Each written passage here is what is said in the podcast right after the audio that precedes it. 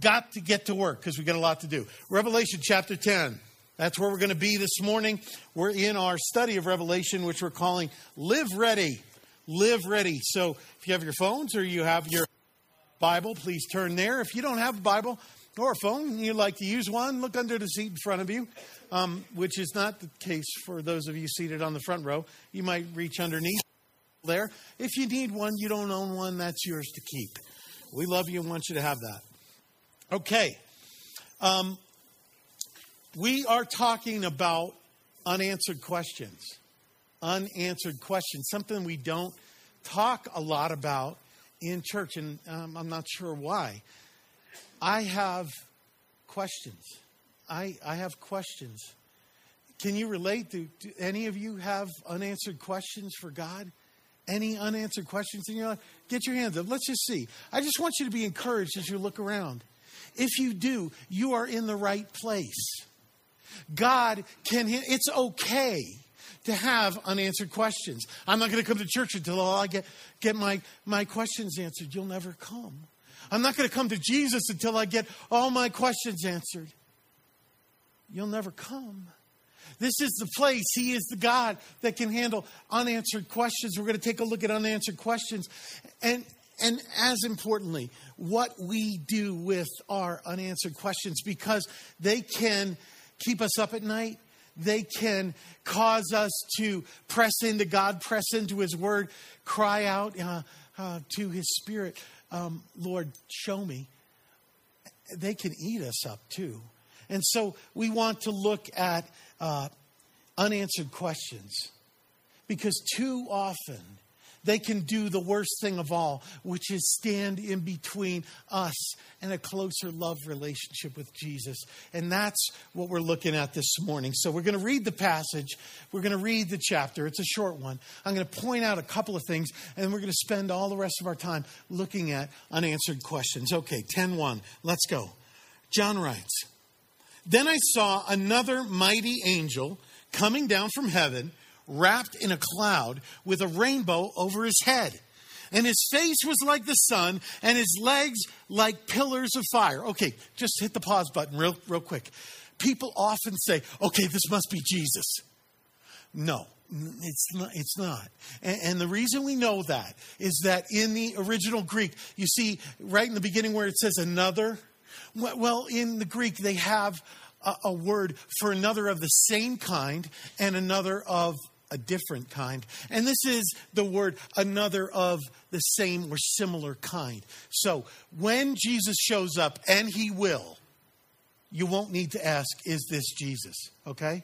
Um, he won't leave any unanswered questions about that. So, verse 2 he had a little scroll open in his hand, and he set his right foot on the sea and his left foot on the land. And he called out with a loud voice like a lion roaring. When he called out, the seven thunders sounded. And when the seven thunders had sounded, I was about to write, but I heard a voice from heaven saying, Seal up what the seven thunders have said, and do not write it down. Do not write it down. Okay. Did you see that? Did you see that? Now, this is important because God wants John to write down the fact that he's not telling us everything. God could have said to John, okay, what you just heard, don't, don't mention it. But what he tells John is, you heard something, it's important in the vast scheme of things, but I want my people who read this to know that there is something that they don't know. I want you to write that something was said and they don't need to know what it is right now. Now, I grew up with three sisters. This happened to me all the time. Because they would get together, they whisper, and I was convinced they were dissing on me. Can't be sure. God is not dissing on you. We know this that what we don't know here is because He loves us. And because probably if we knew, we couldn't handle that truth right now. Right now. So let's let's go on. Let's go on. And the angel whom I saw standing on the sea and on the land raised his right hand to heaven and swore by him who lives forever and ever, who created heaven and what is in it, the earth and what is in it, and the sea and, and what is in it, that there would be no more delay. Okay, from here out, you're going to start seeing things unfold. All the delay that we saw, all the waiting, all the silence, it's coming to a head. New creation, God is, is, is culminating the end, the end here in the beginning. But that in the days of the trumpet call to be sounded by the seventh angel, the mystery of God. Get that. The mystery of God would be fulfilled, just as he announced to his servants, the prophets. Then the voice that I heard from heaven spoke to me again, saying, Go take the scroll that is opened in the hand of the angel who is standing on the sea and on the land. So I went to the angel and told him to give me the scroll, please. And he said to me, Take and eat it. It will make your stomach bitter, but in your mouth it will be sweet as honey. And I took the little scroll from the hand of the angel and ate it. It was as sweet as honey in my mouth. But when I had eaten it, my stomach was made bitter. And I was told, You must again prophesy about many peoples and nations and languages and kings. Okay, so John, just real quick, goes to the angel he's told to take the scroll and eat it. Eat the written word of God. Seems strange. This is the difference between getting into the Word, right? We're going to read some Bible, right? It's the difference between getting into the Word and having the Word get into you and me, where we are desperate for it, where it becomes our food, our nourishment, as essential for us on a daily basis as, as our breath. We need time in God's Word. We need it not to just get in our minds, but to get into all of us, to eat it, to make it our food. And then what happens? We prophesy. And we're going to get into that uh, on another another week, but um, we speak the truth of God. Um, and uh, it says it, it, was sweet in my mouth, um, but became, it, it upset my stomach. Because it's about all nations and tribes and tongues, all people, including ourselves. And it's sweet because God wants us home and He has such a great plan for us to prepare us for new life, as we talked about in our last series new creation, new heavens, new earth. Life as He created it to be. But it is also upsetting because there are many people who will not choose that, who will reject Him. And, and, so, and so it has, it's bittersweet. And I want it to be sweet for you. I want it to be sweet for you. So let's go on. Um, we see two things in this passage that we don't often talk about in, in church the mystery of God, the angel said, right? The mystery of God, and that we are supposed to have some unanswered questions. If this does anything, it says there is something to be known that is not important for you to know. We're not to have all the info. We're not to have all the answers. This is a place that God is the God that, that, that welcomes unanswered questions. And, and for some Christians in general, and, and pastors in particular, this, this is a difficult concept because they think we know Jesus Christ, we're supposed to have all the answers. You're, it's your job to be, um, to be up here. You're supposed to have all the answers, really? For those of you who've known me more than three seconds long, you know I don't. But we have some. And we cling with all our might to the answer that we do have Jesus Christ. Now, I don't know why this should freak us out, that there is a mystery to God. Really? I mean, men, Let's, let, let's you and I talk. After decades and decades of marriage, do we ever fully grasp the beauty and complexity of these beautiful creatures that are our wives. Some of you go, Yeah, yeah, I get women. Really? Explain your life. Really? Now, if that is true of our wives, if that is true of our husbands, you're going, Amen, brother. I can. How much more true of God? How much more true of God? If we could fully grasp the hugeness, the intricacy, the, the, the infinite nature of God in our mortal, limited, often stupid selves, God would neither be infinite nor worthy of worship. We will spend eternity in wonderment learning the depths and of knowledge and love and strength and holiness and power. And yet so many of us live as if we have all the answers. Now, just just so that our legalistic friends don't like throw a clot or have a stroke or something, let me say yes. Jesus is the revelation of God. Yes, God has given us his revelation in his word. Yes, we have everything in his word and in his son to know him, everything necessary to be rescued, to come to him. Yes. Yes, all creation testifies as we sang.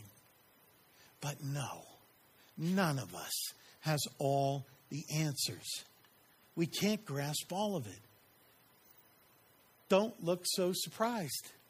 You and I can't even find the right lid to fit on the Tupperware in the first try, right?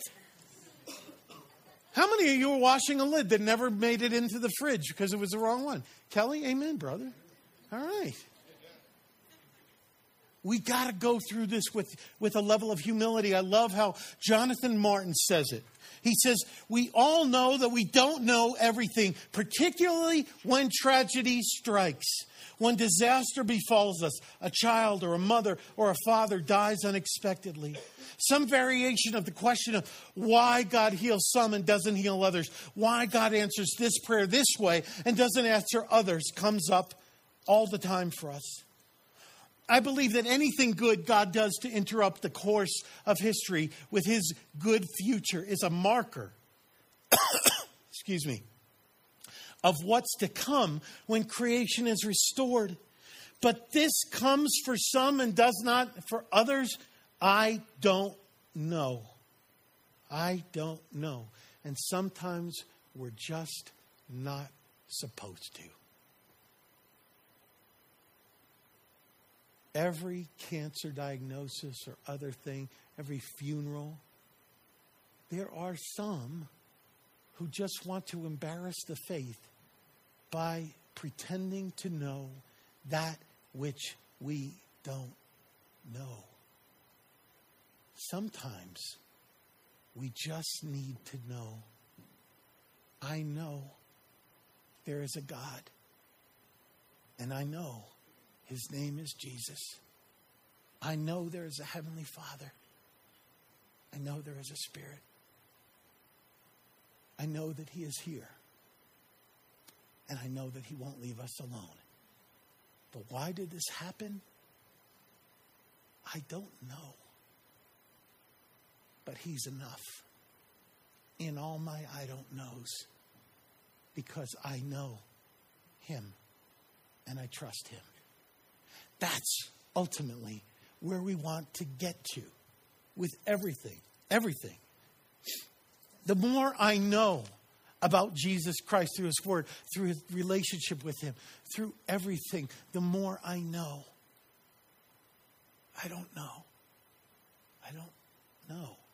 Now, I'm not talking about one day we're going to find out that Jesus is a poodle or a glowing amoeba. No, not like that. But He's that big. He's that wonderful. He's that glorious. He's that perfect. He's that holy. He's that unimaginable. And the Apostle Paul, the most brilliant theologian besides Jesus that ever lived, I would submit, would agree In Romans 11, 33, he says, Oh, the depth of the riches and wisdom and knowledge of our God. How unsearchable, unsearchable, unfathomable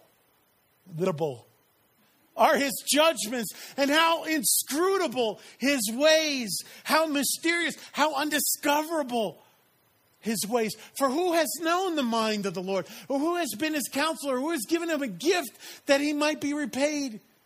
For from him and through him and to him are all things. To him be glory forever. Amen. He's saying, get caught up in the mystery of God, in the discovery of more, because there's always more. Now, it'll always be consistent with what He has revealed, but there's always more. There's always more. For those of you who are bored with your faith, I submit to you, there's just so much more about Him and His glorious plan and, and who He is, His nature and character. And that's what we try to press in on every week, every moment, every day. Part of following Jesus Christ is not shrink wrapping God into a small package and putting him in a box that we can manage and feel comfortable with.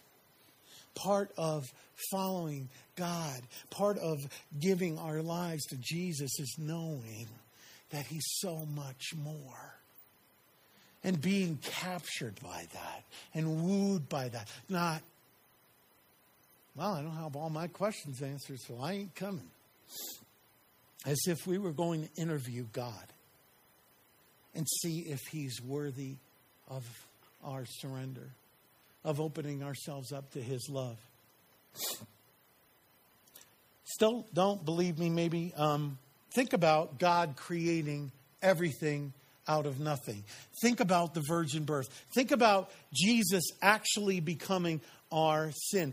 Think about the mystery of what actually happened on the cross when Jesus was was tortured and killed in our place. What happened physically, spiritually, in the Trinity when Jesus cried out, My God, my God, why have you forsaken me? That defies easy explanation. And, and, and yet is something that we accept. Yes, here's something great favorite verse, right? I know, I know that God works all things together for the good for those who, who love Him and are called according to His purpose. But how he does that, when he does that, how he takes all of the relationships, all of the variables, all of the potential outcomes, and weaves them together for his glory and our joy and our good. And whether he does that right now in a way that I can see, or whether he's going to do that on this side of glory or the other, none of us really, really know. But we do know that he does it. We do know that he does it. Paul goes on in 1 Corinthians 3 12, 13 12, rather. For, for now we see in a mirror dimly, like a, a blurred reflection. A, but then, face to face, when Jesus comes, either at our last breath or he returns to earth and, and, and, and we're taken up with him, we'll see him face to face. Now I know in part, Paul says. Then I shall know and understand fully even as I am fully known by God. But that time is not right now. What are your unanswered questions? Are they causing you to press into God, to press into Jesus Christ? Or are your unanswered questions causing you to run from God, run from Jesus? Um, sometimes our unanswered questions can do many things, some good and some bad. We're going to look at a few of both. Sometimes our unanswered questions can force us to do what we don't want to do. You know what that is? Walk by faith and not by sight. Now, we learn of this in the scripture very early on, Genesis 12. God is calling to Abraham, whose name was then Abram, and in the beginning of the 12th chapter, he says, Now the Lord said to Abram, Go from your country and your kindred, go from your home where your family lives, everything you're familiar with, and your father's house to the land that I'm going to show you later. Now, when we get into Hebrews, I love how it spells it out. Hebrews chapter 11. It fleshes this out in beautiful detail. This is what God is calling us for. By faith, Abraham obeyed when he was called to go out to a place that he was to receive as an inheritance. This is the part. Get this. And he went out not knowing where he was going. Isn't that beautiful? I love how Tony Campolo says it here. Here's this old man eh, with a with a with a walker, maybe, and all his all his friends and family who've lived with him forever. Where are you going, Abe? I don't know. when are you going to get there? I don't know. What's it going to look like? I don't know. Why are you going? Because God is leading me. And He'll show me when He's good and ready. Notice what Abraham did not say in response. He didn't say, All right, God, show me what you got in mind. And if I like it, I might go. Um, make sure it's not humid because you know I don't do humid. I know how you're fond of sending those YWAM kids to Africa. Ain't doing Africa, okay? And I got to have coffee, good coffee, place with good coffee, okay? No. Abraham didn't have to know the details because he knew three things. He knew God loved him. He knew God was with him.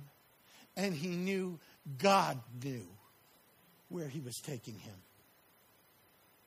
And so he didn't have to know details because he knew God and he walked by faith. A huge, huge implications, not only for seniors that are graduating, whether from high school or college, but for all of us who are on a walk of faith. Walk of faith. That should be a great comfort to us. So, not knowing and having unanswered questions can cause us to walk by faith, or it can cause us to be paralyzed and not walk at all. The questions that we have so often can be that we want facts, we want details, so we won't have to walk by faith. When walking by faith is exactly what God wants exactly what God wants. Hebrews 11:6 says, "Without faith it is impossible to please him, for whoever would draw near to God must believe that he exists even though we can't see him, and that he rewards those who seek him." How? When? Well, with with himself. But all the beautiful ways we don't know. So, do we let the unanswered questions keep us on the spiritual couch, or do we cause us to respond with great faith and say, God, you are leading here, I'm going? I don't know what here looks like. It might be deeper into a painful marriage. It might be education. It might be your work. It might be your relationship with your kids. It might be a new calling. It might be I don't know how this is going to turn out, but I believe you're in it. And that's all I need to know. That's all I need to know. Sometimes we want proof, we want details of how God is going to do this, when God is do this, so that we don't have to trust His love, His presence, His grace, His mercy. And that's exactly what he's calling us to. 2 Corinthians 5 7, very short verse.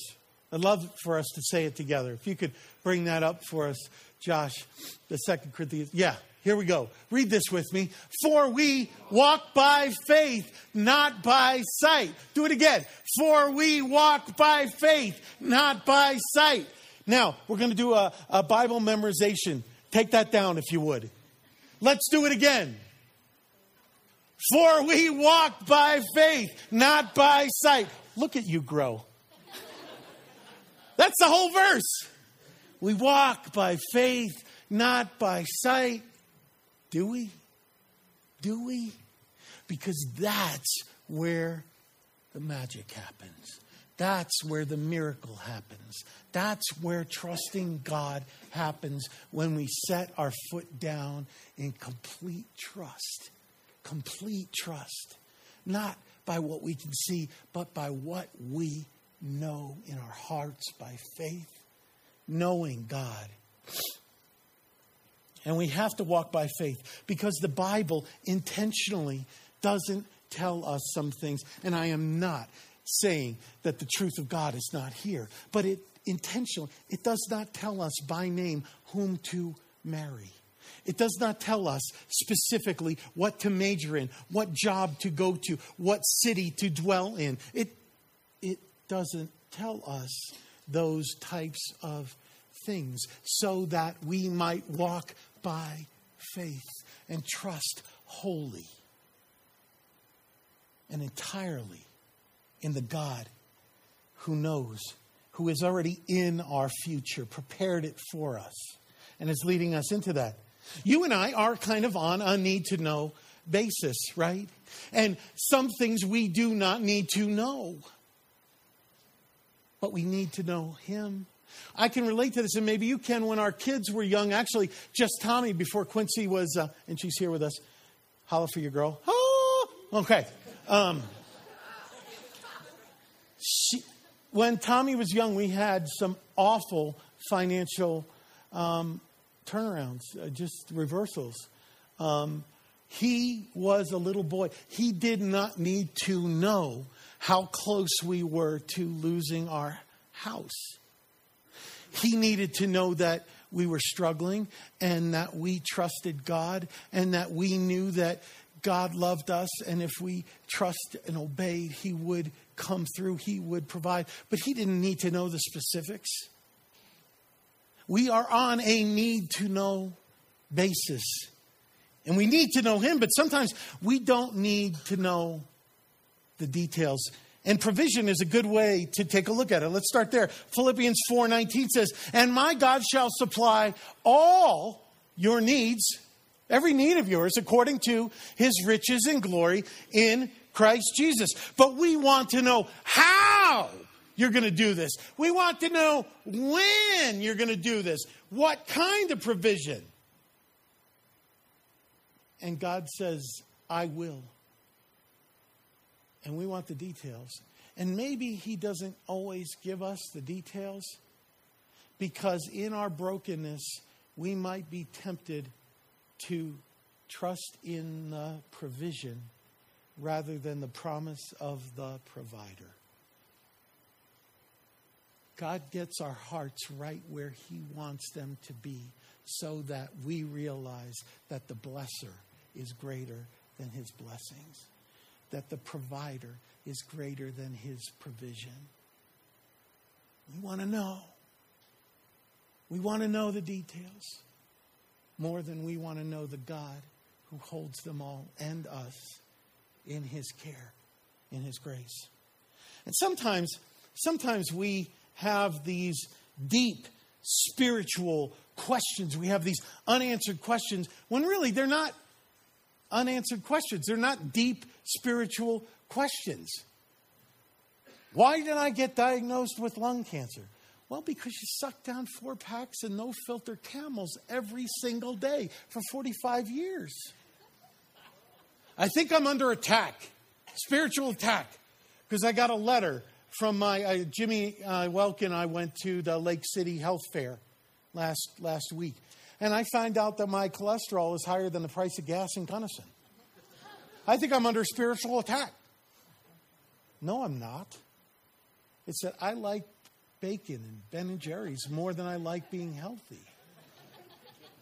And I'm sedentary when I should be moving and active. I don't have unanswered questions there. I'm hiding behind. I think I have a spiritual unanswered question. I don't know why I have a 0.2 GPA. That's not an unanswered question. You answered that question every time you decided not to go to class. Every time you decided that playing was more important than homework, that you weren't going to take advantage of this wonderful opportunity to, to become more of what God created you to be. Sometimes we use our unanswered questions as a, as a way to hide. Um, and we're going to skip that part because it's just a rant. No, it is. It is. And you'll get it because um, you always do, but not today. Not just in provision. How about fear? How about fear? You know, that's. I'm going to talk to believers for a second. If you're a follower of Jesus Christ, um, sometimes we use our unanswered questions to keep us from responding to the truth that we already know. Maybe we're afraid. And, and if we were honest, all of us can relate to that. Maybe there's a situation in your marriage, maybe there's a situation in your family, with your work, with money, with a health challenge, with your future. And, and truth be told, you're, you're afraid because you don't know. You don't know what the next step is. You don't know how this is going to play out. If you're a follower of Jesus Christ, how many have heard the 23rd Psalm?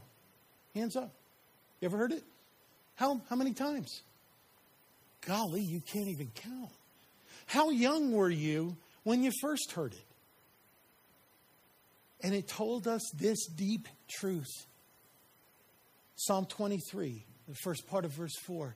Even though I walk through the valley of the shadow of death, even though I go through, even if I were to face the unfaceable, I will fear no evil, for you are with me. Anything that scares me, anything that causes me anxiety, I don't need to know how severe the threat is. I don't need to know how long I'm going to be there. I don't need to know how much suffering might be involved. I don't need to know how I'm going to get out. All I need to know is you are with me. And that is enough. I don't need to know all these other things that I and so many other people search for to have peace. All I need to know is you are with me. This is kindergarten theology. And yet, sometimes you and I use our unanswered questions to keep from responding to the truth that we already know. Come on Sunday. Tell me something new. Tell me something I've never heard before. Why? So that we can add to the list of things we already know and don't do anyway? I'm not saying there's anything wrong with knowledge. I'm just saying we already know enough, most of us, to live a level of faithfulness and God activity and God glorification and joy and, and being right where God wants us. To do that.